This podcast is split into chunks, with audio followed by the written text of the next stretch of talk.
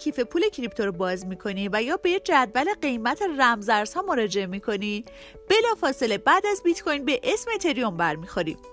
چرا؟ چی شده که اتریوم دومین رمزارز بزرگ بازار کریپتو شده؟ چه چیزی به اتریوم این جایگاه رو داده؟ برای شنیدن پاسخ به این پرسش ها با ادامه این اپیزود همراه باشید. اکس کوینایی ها سلام. عصر جمعه 27 اسفند ماهتون بخیر. من ساحل اختری هستم و همراه شما با اپیزود 220 از رادیو اکس کوینو مثل همیشه یه نکته رو همین اول یادآوری کنم که این پادکست به هیچ عنوان یه توصیه مالی نیست و هیچ نفعی از محتوای اون برای من نویسندگان و پلتفرم اکس کوینو وجود نداره. نفع ما در اینه که شما بتونید به همه اطلاعات مفید دسترسی داشته باشید و همین ما رو خوشحال می‌کنه. پس برای تصمیمات مالیتون وقت بذارید و مسئولیتش رو خودتون به عهده بگیرید. خب بریم به سراغ ادامه اپیزودمون. ویتالیک بوترین اولین بار در سال 2013 ایده اتریوم رو مطرح کرد. اون موقع اون فقط یه برنامه نویس بود که در راه اندازی مجله بیت کوین نقش داشت. در اواخر سال 2015 بوترین white paper اتریوم رو منتشر کرد. قبلا براتون توضیح دادیم که white paper چیه. یه متن که چیستی یه پروژه اهدافش و بنیانگذارانش رو معرفی می‌کنه. به علاوه white paper سازوکار توسعه و نقشه راه یه پروژه رو هم در خودش داره. بوترین می‌گفت فناوری بلاکچین و ایده بیت کوین نباید فقط در پول محصور بشه.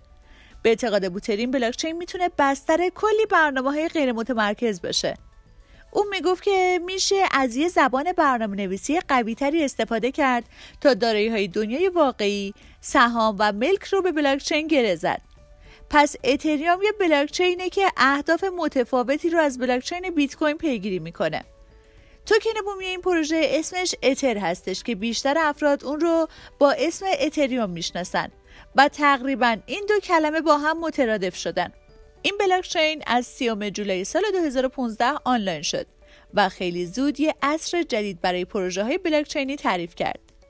ایده بوترین خیلی زود توجهات رو به خودش جلب کرد و این پروژه با سرعتی زیادی داره به بیت کوین نزدیک میشه. این پروژه در واقع آغازگر نسل دوم فناوری بلاکچینه دو سال پیش بیت کوین بیش از 67 درصد از مارکت کپ بازار کریپتو را در اختیار داشت. این رقم الان کاهش پیدا کرده و به 45 درصد رسیده.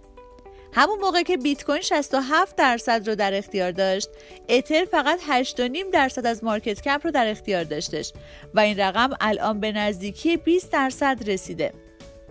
نرم افزار اتریوم با استفاده از گو، راست، سی شارپ، سی پلاس پلاس، جاوا و پایتون نوشته شده تا پایان سپتامبر گذشته اتریوم 3481 نود فعال داشت و حجمش به 991 ممیز 56 گیگابایت رسیده بود. در واقع اتریوم سنگ بنای اتفاقات بزرگی در دنیای کریپتو شد. امروزه کسی نمی‌تونه دیفای یا همون خدمات مالی غیر متمرکز و NFT یا همون توکن های غیر مثلی رو بدون زیرساخت اتریوم تصور کنه. یه تفاوت مهم اتریوم با بیت کوین اینه که اتریوم سرعت تغییرات و بروز رسانی های خیلی بیشتری داره. اتریوم داره از سازوکار اثبات کار به سازوکار اثبات سهام تغییر روش تولید بلوک میده. در حالی که ادعا میشه کاربردهای بیت کوین محدود به حفظ ارزش دارایی و ارز دیجیتال هستش. در مورد اتریوم علاوه بر این دو مورد کاربردهای دیگه ای هم مطرح میشه. ادعا میشه اتریوم به ما امکان خلق و استفاده از اپلیکیشن های غیر متمرکز و قراردادهای هوشمند رو میده یه تفاوت دیگه اینه که بلوک های جدید در اتریوم در هر دوازده ثانیه تایید میشن در حالی که در بیت کوین در هر ده دقیقه تایید میشن. البته ما در رادیو اکس کوین و بارها و بارها در مورد اتریوم و تفاوتهاش با بیت کوین صحبت کردیم. امروز هم یه مرور سریع به چند تا نکته مهم داشتیم. شما اگر تمایل دارید که بیشتر درباره تفاوت‌های اتریوم و بیت کوین بدونید می‌تونید به همه پلتفرم های پادگیر ما از جمله Castbox و ناملیک مراجعه کنید و با search کلمات کلیدی که توی تیتر هستش به پادکست مورد نظرتون برسید و اونها رو گوش کنید و به اطلاعات مهمتری دست پیدا بکنید. خب دوستان خوبم تقریبا به پایان این اپیزود رسیدیم. امیدوارم که از این اپیزود نهایت استفاده رو کرده باشید.